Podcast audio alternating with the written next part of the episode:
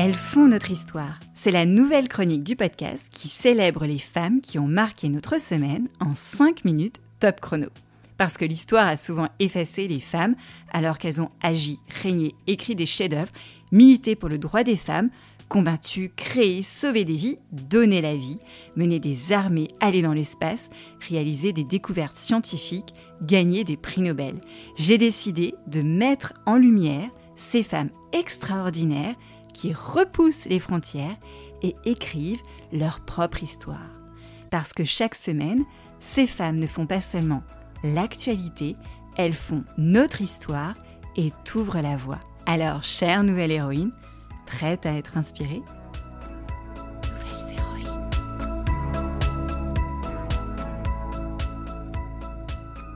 Cette semaine, elle s'appelle Claire Victoria et COP28.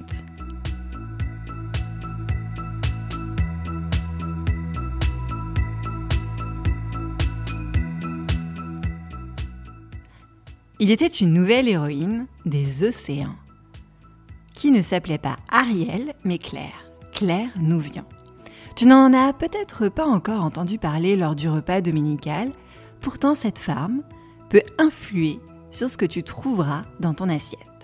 Mais remontons au commencement de l'engagement de Claire. En 2001, bien avant que tu émettes ton premier cri, Claire doit réaliser un film sur la faune sous-marine.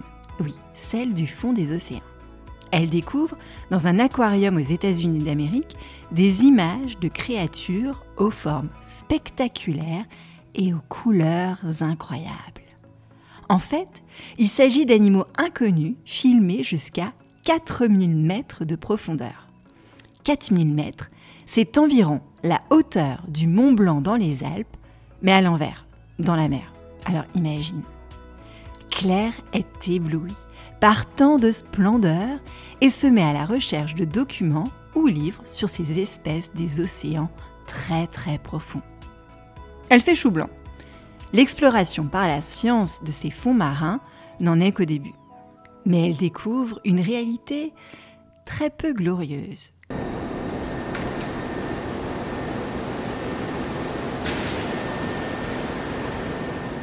Les abysses sont exploités par des industriels très très polluants pour la planète depuis près de 30 ans et tout ça dans le silence le plus total. Il n'y a pas de loi protégeant les eaux internationales qui couvrent deux tiers de notre planète. En d'autres termes, personne ne peut punir ces pollueurs.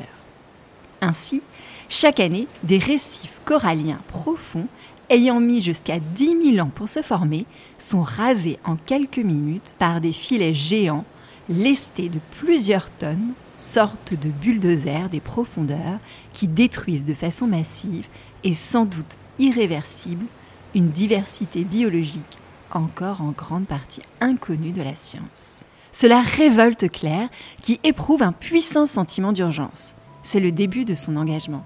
Elle fonde une association, Bloom, pour mener des actions d'éducation et de conseil aux politiques. Car ils en ont vraiment beaucoup besoin, les politiques. Mais vraiment beaucoup. Claire utilise tous les moyens de communication pour faire aussi passer des messages forts à destination du grand public, comme toi et moi, dans un seul but, protéger les fonds marins. Chaque seconde, c'est 206 kilos de plastique qui sont déversés dans les mers. Et l'océan couvre 70% de la planète et il est donc la clé de voûte de tout le système des êtres vivants. C'est aussi le plus grand régulateur du climat. L'océan absorbe près de un tiers des émissions de CO2. Alors, on va peut-être arrêter de balancer du plastique dans le ventre des baleines. Claire a été nommée la Erin Brokovich des océans, en référence à sa détermination à ne rien lâcher. Allez, je te glisse une citation de Claire que j'aime beaucoup. Cette diversité raconte l'histoire du vivant sur notre planète. À ce seul titre, elle mérite qu'on la laisse en paix. Claire Nouvian sera présente à la 28e conférence des partis sur le climat organisée par l'Organisation des Nations Unies, l'ONU, qui est prévue du 30 novembre au 12 décembre à Dubaï, aux Émirats arabes unis. Près de 200 pays, 70 000 participants s'y retrouvent. Et aujourd'hui, l'organisation de cette grande conférence est contestée, notamment parce qu'elle a lieu dans un pays qui contribue à polluer massivement la planète, mais il est vraiment indispensable d'y être présent.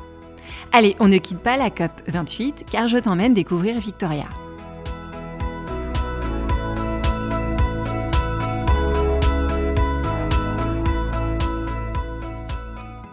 Victoria a 25 ans. Elle est l'autrice du livre Ce qu'on n'apprend pas à l'école. Ne le dis pas à tes professeurs.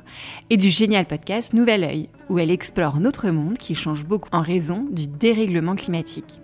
À 18 ans, Victoria part vivre dans les bidonvilles d'Inde. Elle y découvre une immense responsabilité à ne pas laisser sa vie défiler sans aider d'autres vies.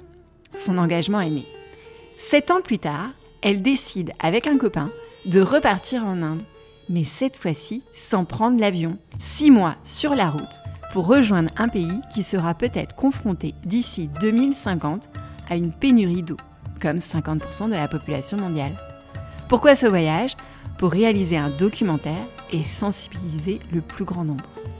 Cette nouvelle héroïne s'appelle Victoria Guillaumont et elle a décidé de se mettre en mouvement, d'opter pour une vie plus sobre, mais heureuse, pour sensibiliser les plus jeunes comme toi.